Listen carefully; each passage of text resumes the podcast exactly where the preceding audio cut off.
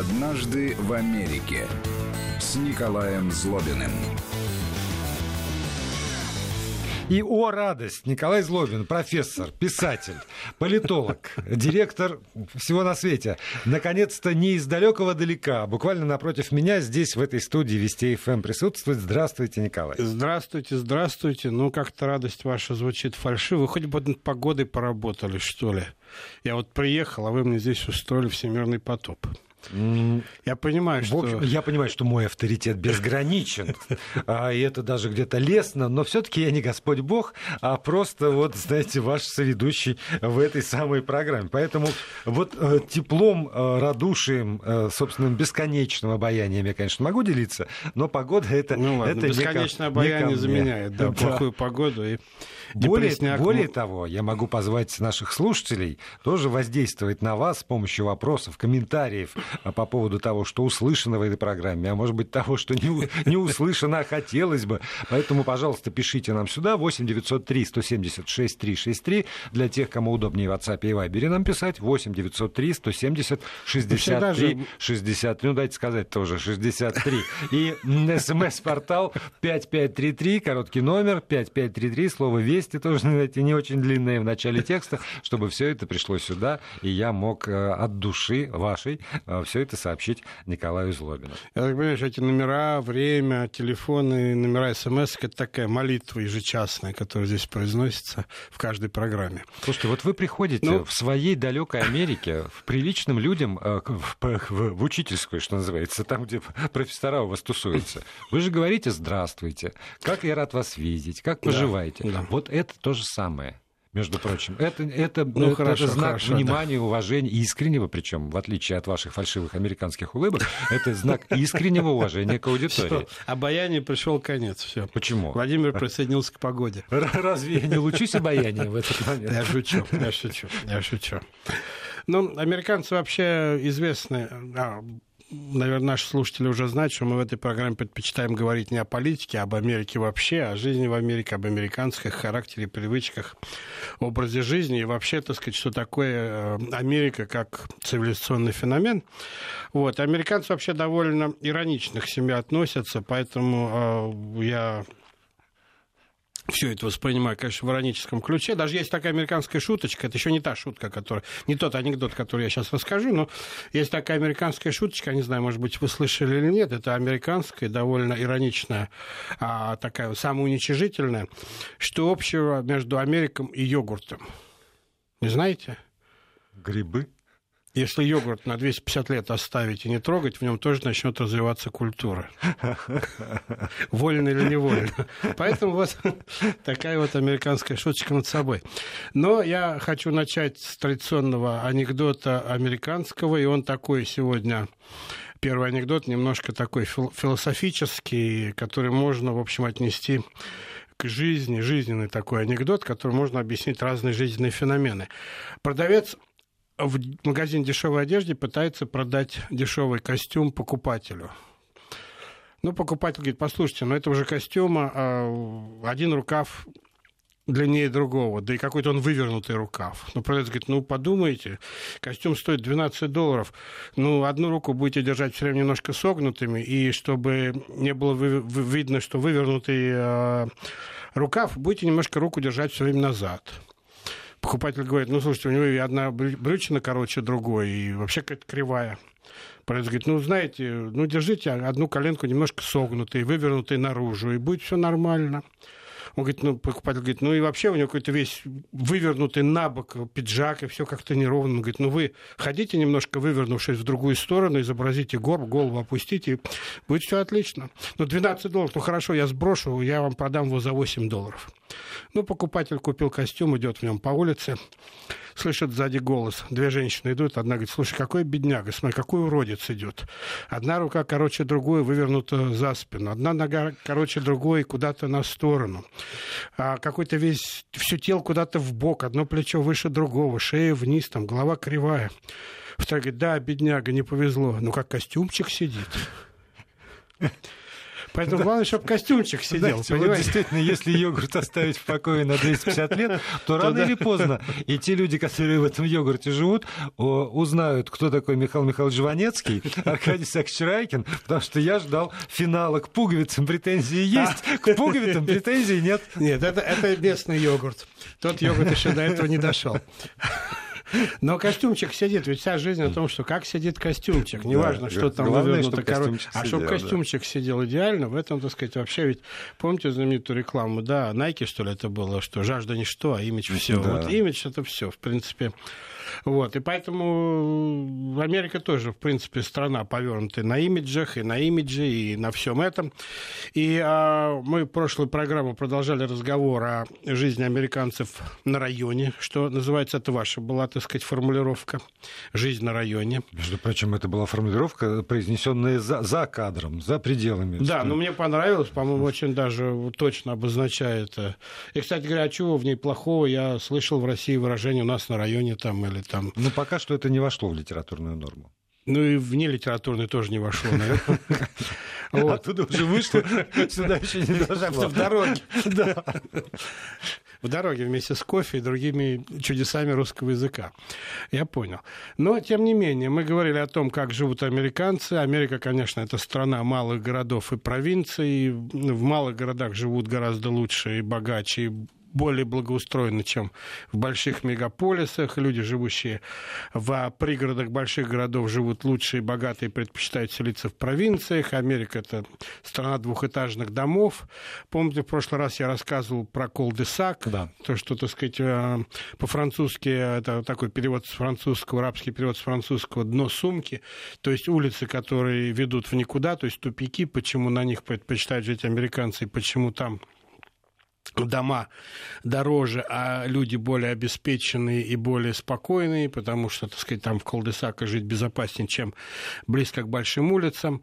Многие американцы предпочитают держаться подальше от а, общественного транспорта и стараются в свои районы этот общественный транспорт не допустить а, и, и так далее, и так далее. То есть жизнь в Соединенных Штатах, в общем, в немалой степени такая бытовая, районная, что ли, отличается от э, типичной жизни типичного россиянина в этих аспектах, и поэтому, мне кажется, здесь есть что сравнить и э, какие уроки извлечь. А, подождите, а... вот я, я здесь прерву, потому что буквально э, вчера, сегодня с утра я прочитал очередной доклад э, урбанистов, по поводу того, как будет развиваться значит, человечество, в принципе, в будущем. И вот эта вот тенденция к тому, что люди будут э, все больше концентрироваться в больших городах, больших агломерациях. Ну и дальше там рассуждения про то, как строить, что строить, что большие квартиры. Ну вот это вот, э, как это молекуляризация общества, вот небольшие семьи, люди-одиночки, э, поэтому квартиры-студии выходят на первый план, а не там не дома.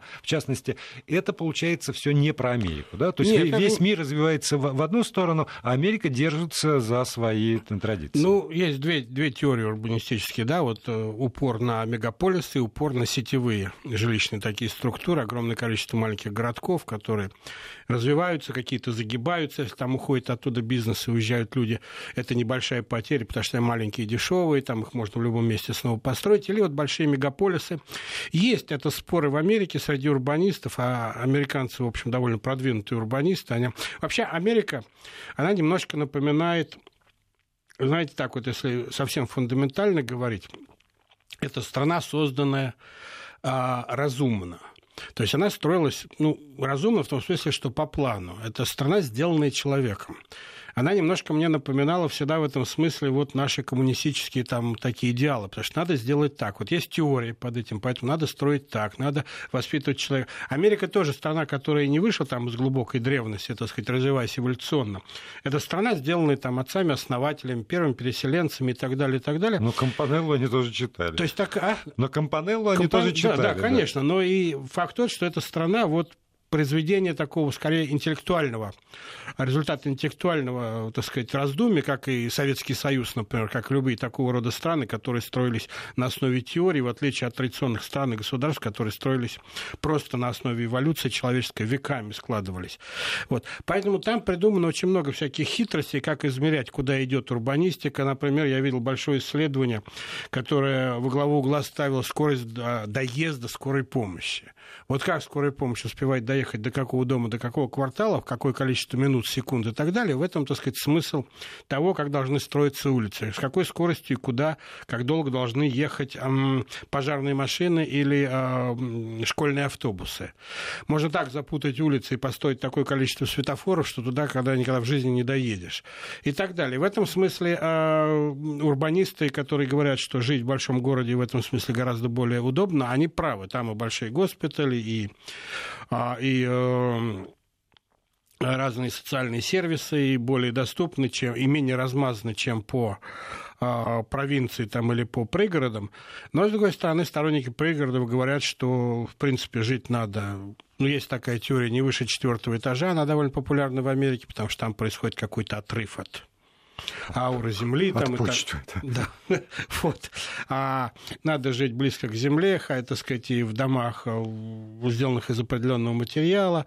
И там многие американцы... В Америке вообще довольно много а, участков, и у меня был три таких, по-моему, за мою жизнь в Америке участков с бассейнами на улице. Считается, что твой собственный бассейн, хотя он особо не нужен, особенно если нет детей, тем не менее, так сказать, ну вот это что-то такое, что надо иметь.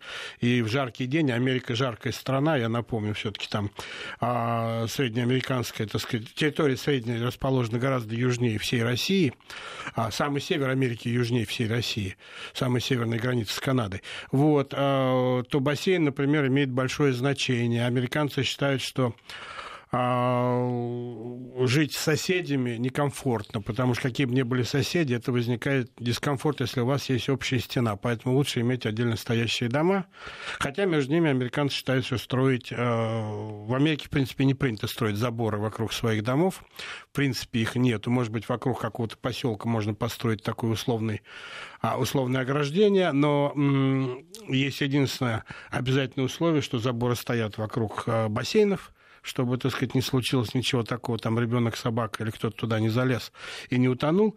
Вот. А так э, американский пригород напоминает, в общем, так а, парковую, скажем так, зону с домами, стоящими, между которыми нет забора, и не поймешь, где начинается одна территория, где кончается другая территория, хотя сами американцы это все отлично понимают. Да, но при этом давайте тоже э, там, уточним. Э, то, та картина, которую вы описываете по поводу американского пригорода, э, дом с участком, с бассейном, двухэтажный. Ну, бел... бывает одноэтажный, да, бывает трехэтажный. Да, ну... Белый, и там, значит, вот счастливое семейство. Это... Почему же? Ну, там или или несчастное семейство. По количеству самоубийств, вот интересный факт вам просто приведу, по количеству самоубийств белые американцы, там, по-моему, на 100 тысяч 15 с чем-то человек, а афроамериканцы 6. То есть почти в три раза количество самоубийств на 100 тысяч среди белых американцев да. выше. Ну, вот, вот это, это к вопросу о счастье. Да, вот эта вот картина... Цвет при... кожи счастья не обеспечивает. Пригорода. Вот э, тоже большинство американцев хотят. Хотят, знаете, и, и я хочу. Кто же ему даст? Вот. В, для, в Америке это действительно значительное количество населения живет. Потому что слушатели вот мне присылают, например, 46 миллионов за чертой бедности. И я понимаю, что э, человек не может себе позволить даже арендовать такой дом, не то что иметь его в собственности. Ну, черта бедности вообще, конечно, позор для Соединенных Штатов иметь вообще какое-то количество людей за чертой бедности, имея в виду а, размер экономики и богатство, которое сосредоточено в этой стране. Почему? Это, безусловно, позор для Соединенных Штатов, ну, потому Почему? что страна может обеспечить жизнь всех практически выше черты бедности. Извините, если философия и... этой страны я в том, понимаю, что ты да, сам но... должен, да. это, же, это же вопрос вот, это вытекающий да. отсюда. Ты сам должен, сам не можешь, ну все. Да, но философия, да, философия Америки устроена изначально так, что оно ни, на, ни, ни разу не социальное государство, в отличие от Российской Федерации там, и целого ряда других стран. Америка не социальное государство, никаких гарантий оно государство не дает людям.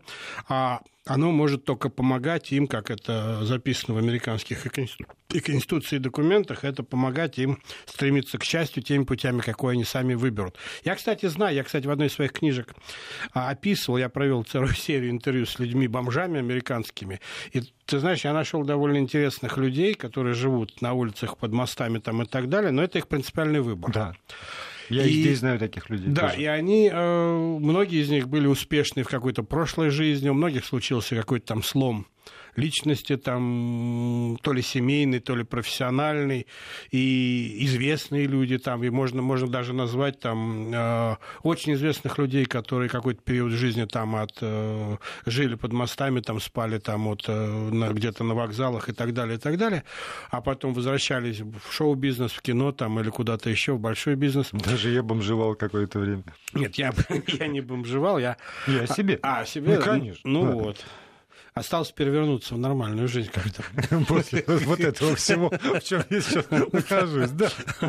Вот. Но очень много людей, которые вышли из богатых семей, имеют богатых родственников, на самом деле, которым ничего не стоит купить там своему брату двоюродному или там племяннику дом и устроить все это, тем не менее на это не идут, продолжают жить так. Это принципиальный выбор. И э, вот на самом деле, что является позором Америки, я считаю, принципиальным, это то, что среди этих бомжей, с которыми я сталкивался, я об этом тоже в своей книге пишу, сейчас не помню в какой, но одной из книг про Америку, о том, что среди них довольно много ветеранов войны там во Вьетнаме, войны в Ираке, Ираке и так далее, и так далее, которые после военных действий не сумели вписаться обратно в нормальную жизнь. А все-таки у них была прививка такого, в общем, другой жизни, и оружия, насилия, крови угу. и так далее, и они не смогли вернуться, или их семьи не смогли их принять обратно, или что-то случилось, пока ты был там в армии. И вот э, американское государство, на мой взгляд, делает недостаточно много для того, чтобы их каким-то образом адаптировать, хотя, в общем, есть даже Министерство ветеранов, одно из самых больших министерств Соединенных Штатов, это и одно из самых бюджетных, это Министерство ветеранов, которое, в общем, обладает огромным бюджетом, и, в общем, занимается и госпиталями для ветеранов, там, и э, пособиями, и лечением, и похоронами даже ветеранов войны за счет, государственный счет. Но, тем не менее, такие вот есть. Поэтому здесь про всеобщее счастье говорить не приходится. Я говорил о возможностях. Если у американца есть возможность жить в пригороде mm-hmm. большого города, он будет жить в пригороде большого города или в небольшом городе, если там есть работа и соответствующая инфраструктура. Школа, безопасность, качество дорог, воздуха и так далее будет для него таким определяющим фактором. Постоянно американские журналы публикуют списки мест, где жить лучше всего, где жить лучше, где жить удобнее всего, безопаснее всего. Американцы смотрят, как правило, такие такие рейтинги, а, вольно или невольно, они попадают все на глаза. И вот если посмотреть на эти рейтинги, там обязательно небольшие городки, в недал... не вдалеке от, может быть, больших мегаполисов, час там езды, 40 минут езды, но все равно это не мегаполисы. А в мегаполисах жизнь совсем другая, там действительно динамика другая, молодежь а, э, много бездетных пар. Как правило, мегаполис отличается более низким качеством публичных школ. А частные школы, да, но публичные школы, так сказать, там гораздо хуже в силу разных причин, в первую очередь бюджетных. Вот. Там живет довольно много метросексуалов, там живут представители сексуальных меньшинств, там живут люди, которые хотят просыпаться и выходить из подъезда не на траву, а на асфальт и, и так далее, ездить на общественном транспорте. Безусловно, есть такая категория людей, а, и которым не нужны там 5, 5, 6 спальный дом, а нужна одна спальня, там одна кухня и одна там, комната для приема гостей. Такие... Не осуждаемы?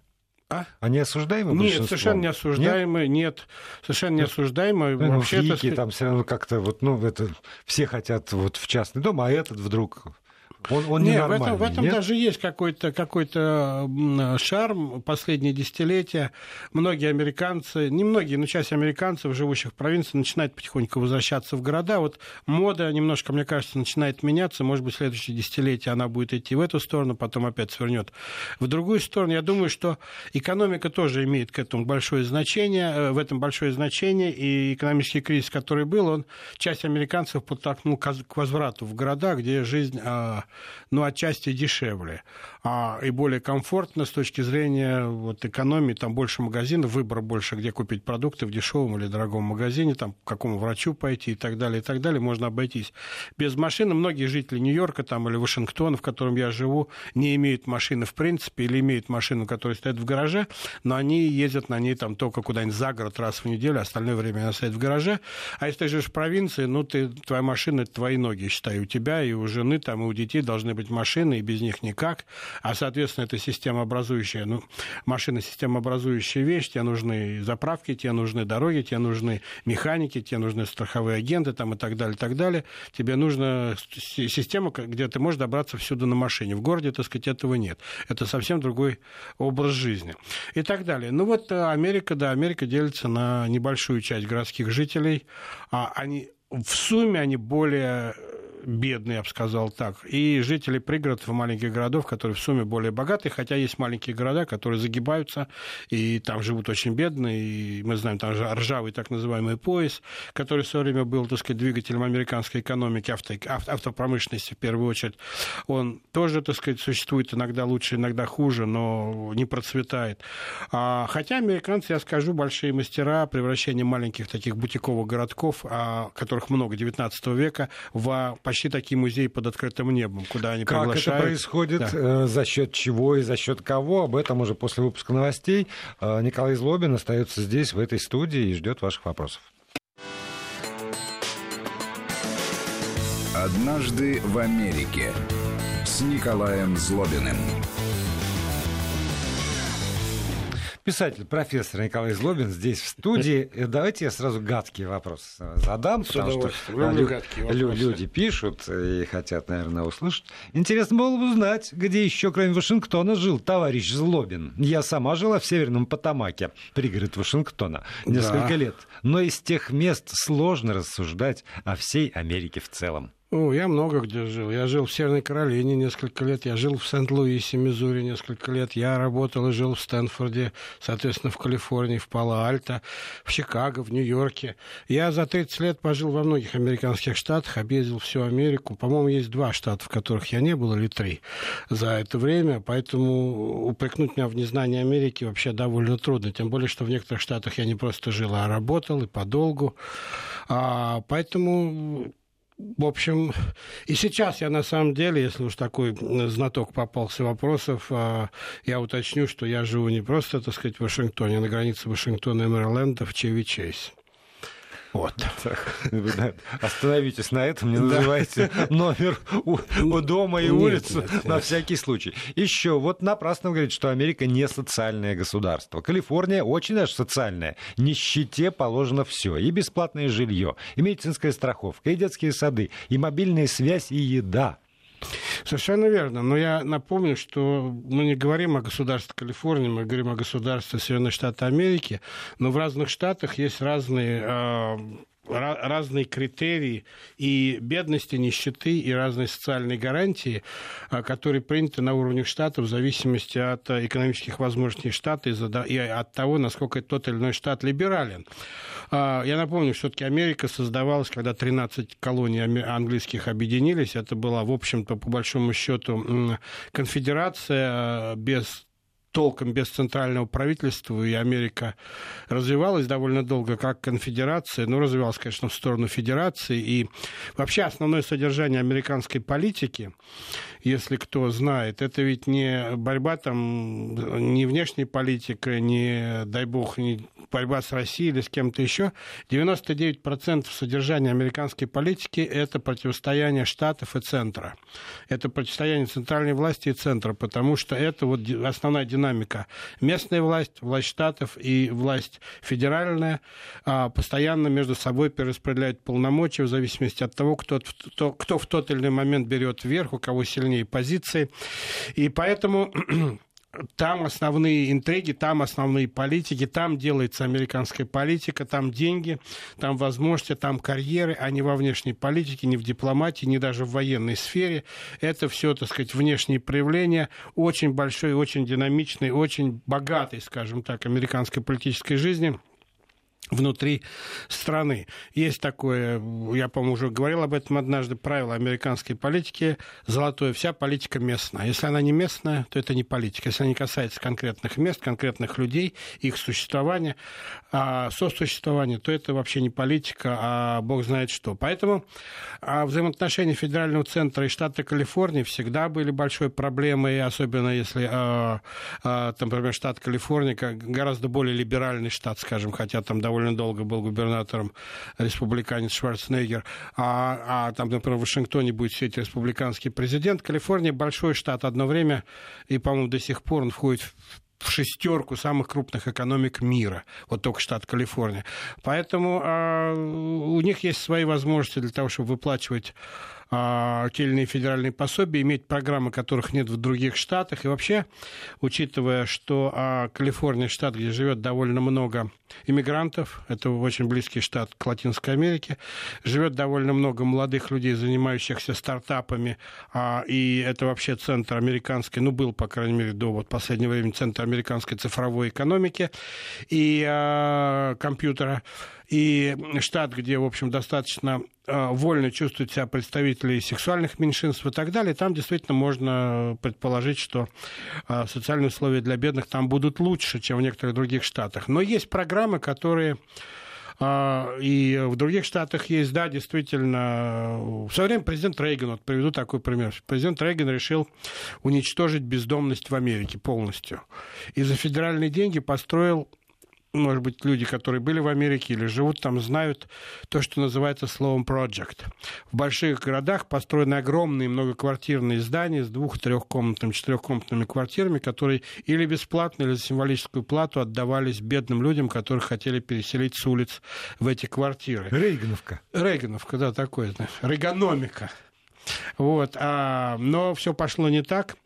И сейчас вот эти здания, если их еще не сломали, во многих местах их сломали, эти огромные многоэтажные, там 10-15 этажей монстры с огромным количеством квартир стоят заброшенными и там полусожженными, потому что как только туда переселили определенные категории людей, выяснилось, что часть из этих людей не хочет жить в квартирах и не хочет жить в таком муравейнике, а действительно есть люди, которые хотят жить вот свободно, пусть и на улице.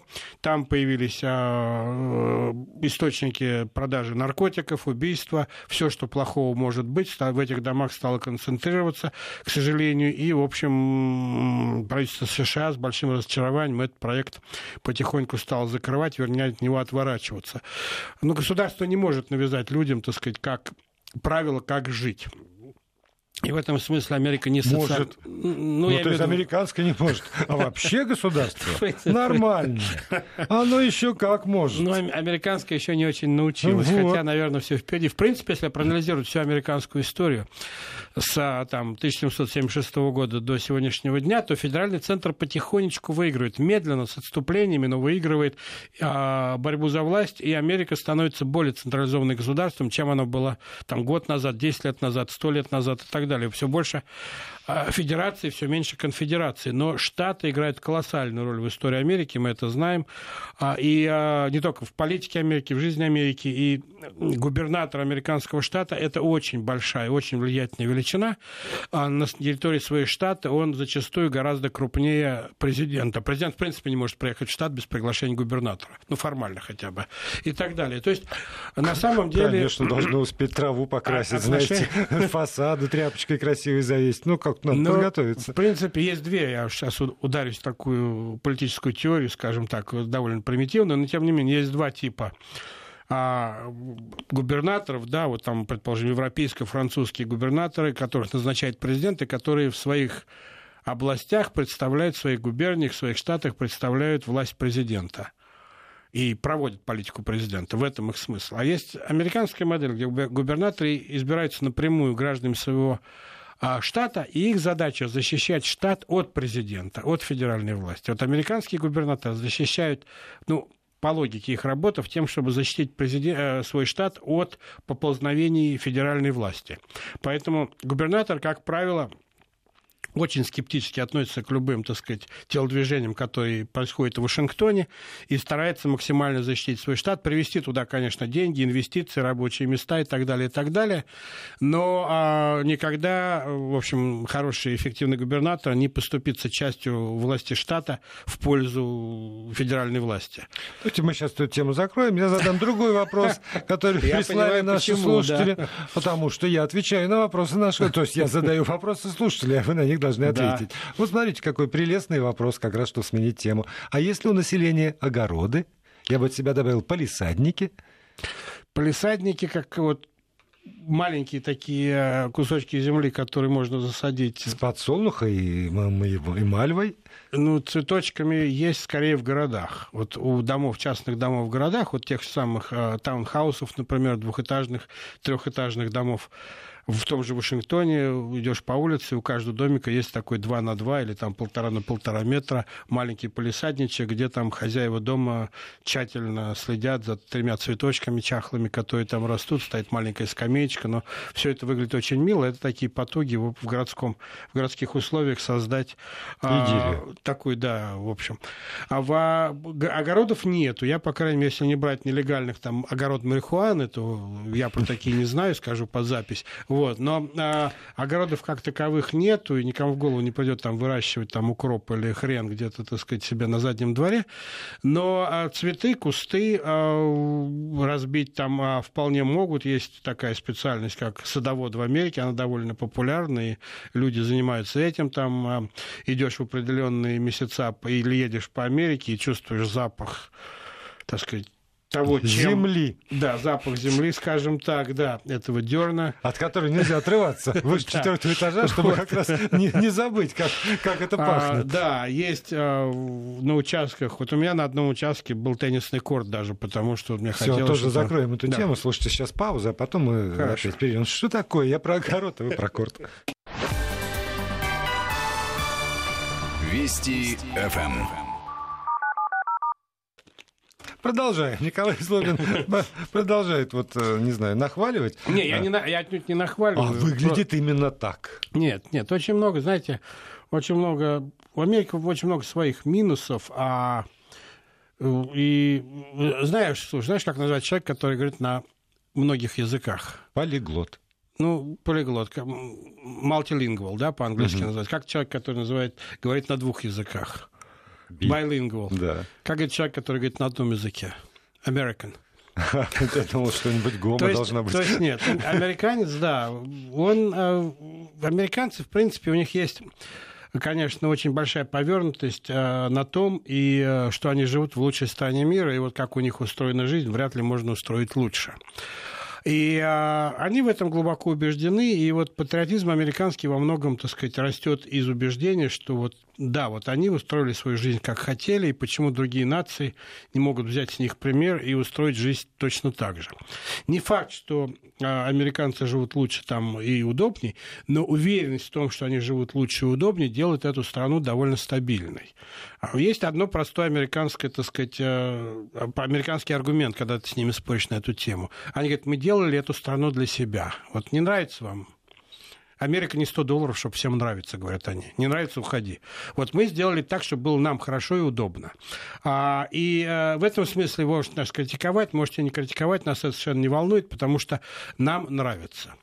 Нравится. Они убеждены, что вот они построили такую страну, какую хотели построить, и лучше можно, наверное, построить, но в деталях там что-то совершенно... не удалось. Да, но никому типа не удалось. И они не очень, вот я скажу честно, это большой американский минус. Я считаю, они не очень любят ездить по загранице. Многие американцы никогда не были за границей. Есть даже довольно много американских президентов, которые до того, как стали президентами, или американских политиков, до того, как они стали ведущими политиками, не, не выезжали за границу там, или были в одной и двух странах. И... Ну, скорее в Мексике. В Мексике, или, например, как в президент Труман, да, как Буш был в Мексике, например. Или, э, ну, правда, в составе кон... делегации Конгресса, когда когда уже был взрослым, а до этого он был только в Китае, когда приезжал к папе, Бушу старшему, когда папа был а, послом в Китае там. Вот, он там влюбился в китаянку, и папу срочно отправил обратно в Америку и больше за границу долго не пускал. Вот. Но президент Труман, который, в общем, выдающийся президент в истории Америки был, он до того, как стал президентом, он был всего-навсего в одной стране во Франции, и то в годы Первой мировой войны, будучи в составе американского корпуса, воевавшего во Франции. То есть знания американцев о мире, они ограничены тем, что это два океана отделяют а, Америку от всего остального. И, а, во-вторых, это убежденность американцев, что лучше нигде нету. И, в общем, Что-то это... нет напоминает. Да, эта убежденность, да. В моем детстве примерно так говорили. Совершенно верно, да. Хочу в Советский Союз.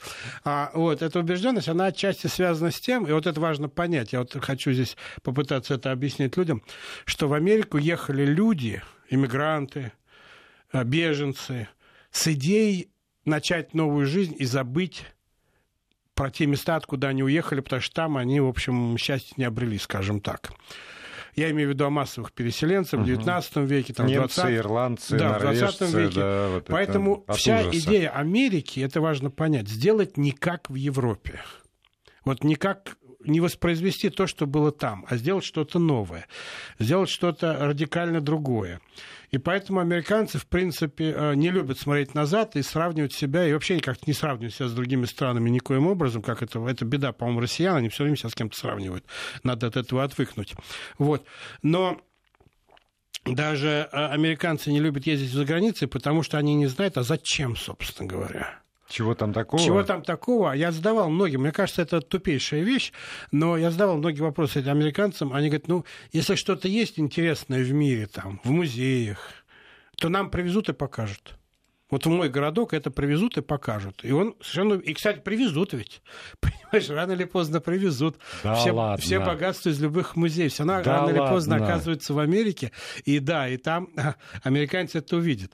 Но как бы там ни было, во-первых, американский музей очень богатый. Надо сказать, что американцы уже много десятилетий проводят одну гениальную совершенно культурную политику. Они все покупают, ничего не продают. Угу.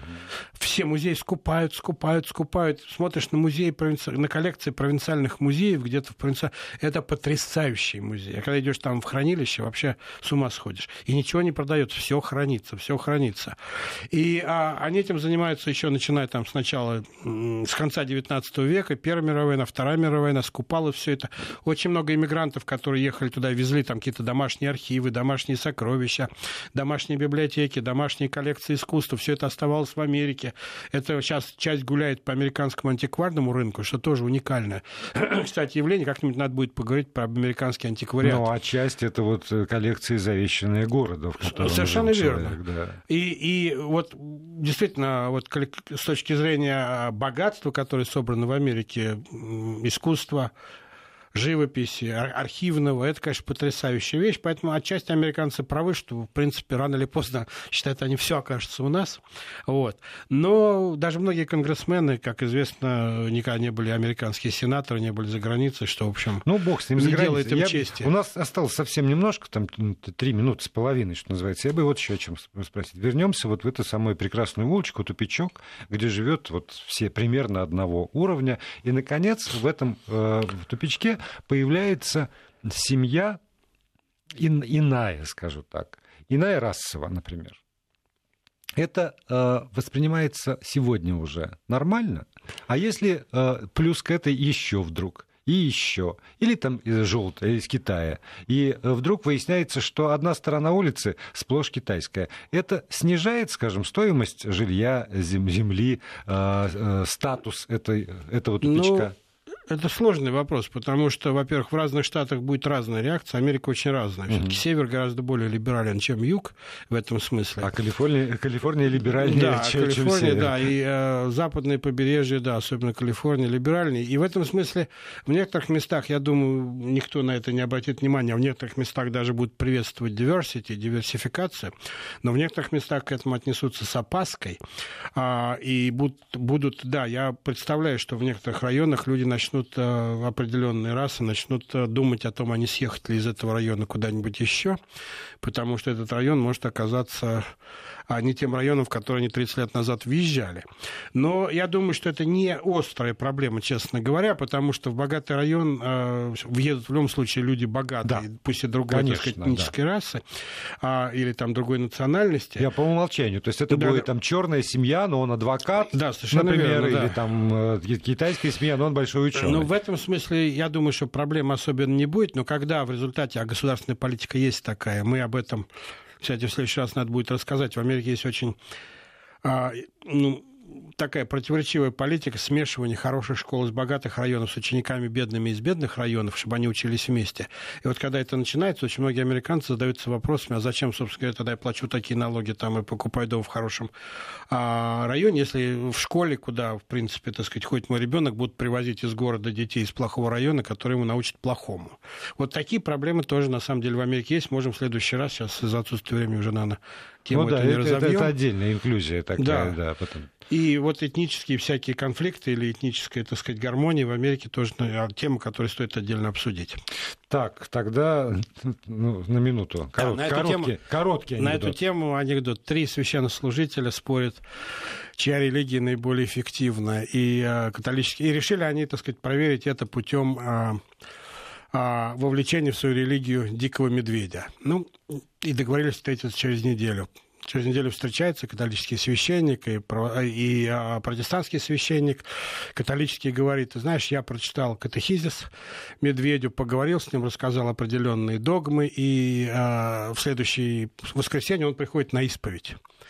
Но а, а, протестантский священник говорит, ты знаешь, я тоже, так сказать, рассказал Медведю основы христианства, протестантизма. И а, мы договорились, что в следующую субботу я его, он проходит обряд крещения. В это время заносят а, Равин, он весь а, в бинтах, весь окровавленный. Они с ужасом на него смотрят, говорят, что случилось. Он говорит, ну, говорит Равин, смотря назад, теперь я бы не начал с обрезания. До следующих встреч, Николай Злобин. Спасибо. Всего хорошего всем. «Однажды в Америке» с Николаем Злобиным.